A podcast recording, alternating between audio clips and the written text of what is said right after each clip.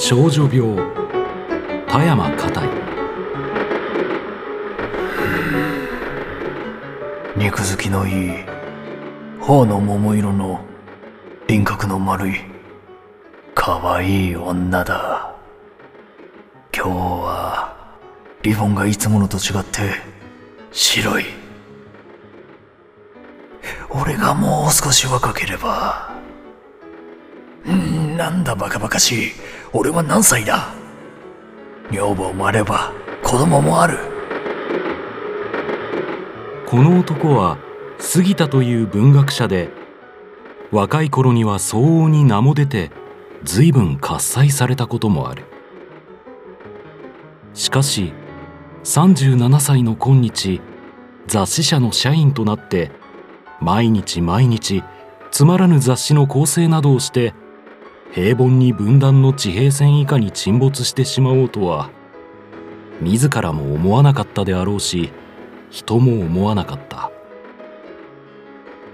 けれどこうなったのには原因がある。星。天井の星も彼女に比べたら輝きを失うであろう。ちりめんのすらりとした膝のあたりから華奢な藤色の裾ことに色の白い襟首からあのむっちりと胸が高くなっているあたりが美しい乳房だと思うと、はあ、全身がかきむしられるようだ。彼には若い美しい女を見ると憧れてしまう悪い癖があった。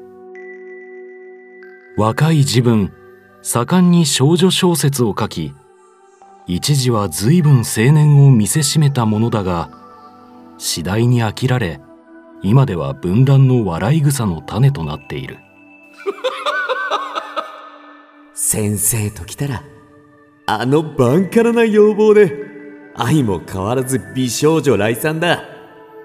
ことによると一種の病気かもしれんぜ。我々なら本能の力が首を出してくるところを先生のはただ憧れるだけなのだからね。生理的に性質的にどこかロストしているんじゃないか？若い自分一人であれをやりすぎたんだろう。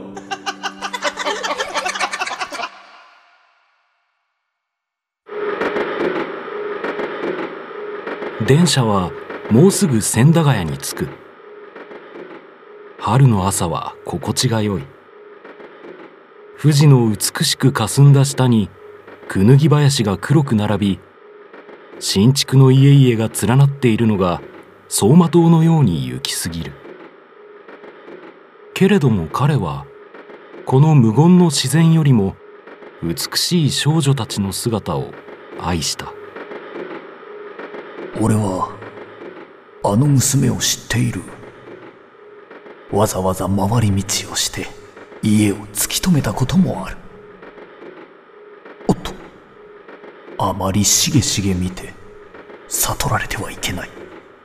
脇を見ているような顔をして稲妻のように速く鋭く流し目を使うのだ。そろそろ信濃町か。そういえばここから一度だけ家族の霊場かと思われる少女と膝を並べて牛込まで乗ったことがある。はあ願わくはもう一度会いたいものだ。電車は紳士軍人学生らを乗せて飛竜のごとく走る。やがてトンネルを出て停車場の待合所に着くと彼は覚えのあるリボンを見つけ胸を躍らせた。そうして18歳くらいの女学生が混み合った電車に乗ると彼のすぐ前に来てつり革に白い腕を述べた。あの霊場だ。これほど美しい娘は東京にもたくさんはあるまい。背はすらりとしているし目は鈴を張ったようにパッチリだ。肉は痩せず太らず。晴れ晴れした顔には常に紅がみなぎっている。柔らかい着物温かい肉の食感香水の香りことに。髪の匂いなんと名状せられぬ優越であろう。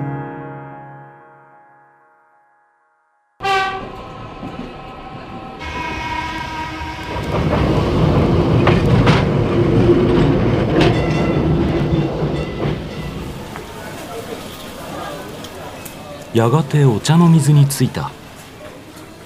彼が勤めているのは神田の青年社という雑誌社で編集室は2階の奥にある10畳の一室。西と南とが塞がっているので陰気なことおびただしい。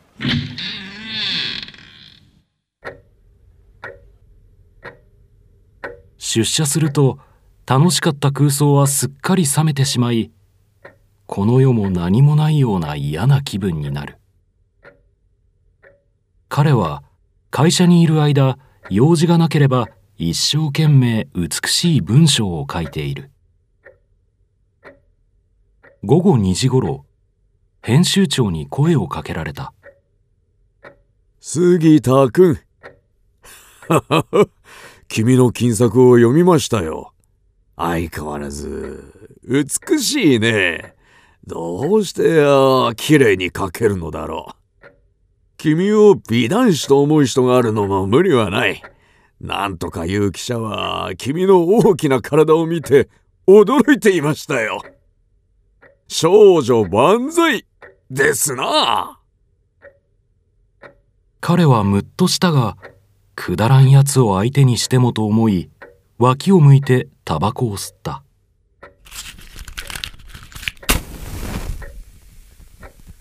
青い紫の煙がスーッと長くなびく。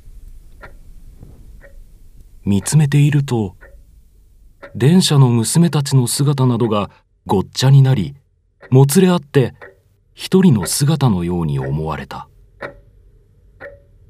はあつまらない。若い時なぜ激しい恋をしなかった？なぜ十分肉の香りを嗅がなかった？もう三十七だ。わびしい。わびしく。辛い。いくら少女に憧れたところで、美しい鳥を誘う羽を、もう持ってない。生きている値打ちもない。この寂しさを救ってくれるものはないか。この身を巻いてくれる。白い腕はないかあれば、きっと復活する。この濁った血が、新しくなる。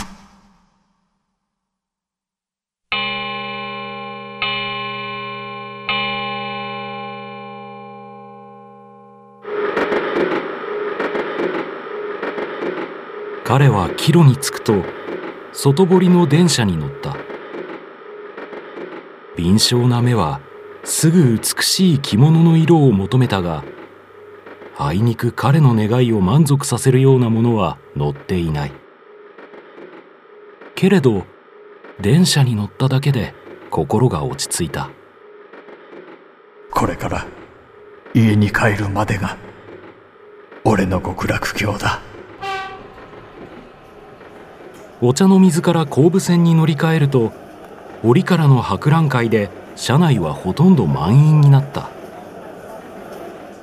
彼はとにかく右の扉の外に立ちしっかりと真鍮の棒をつかんだ。そうしてふと車内を見た時はっと驚いた。ガラス窓を隔てすぐそこに信濃町で同乗した美しい霊場がカラスの群れに取り巻かれた鳩のようになって乗っている。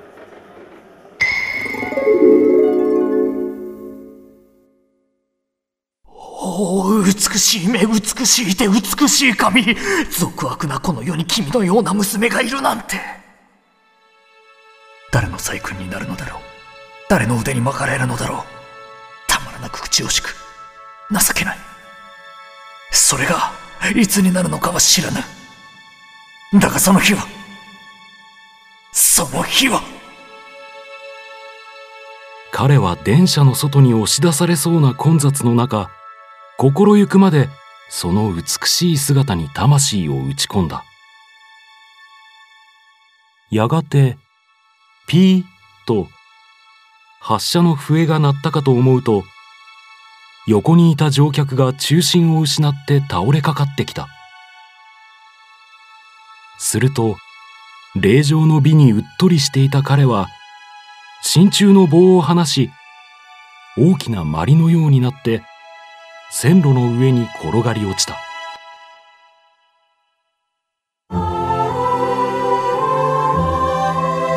君が嫁ぐ日それは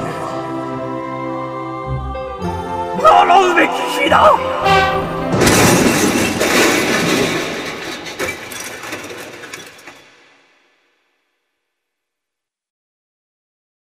その黒く大きな塊は運悪くやってきた上りの電車にずるずると引きずられ赤い血でレールを染めた。非常警笛が空気をつんざいてけたたましくなった。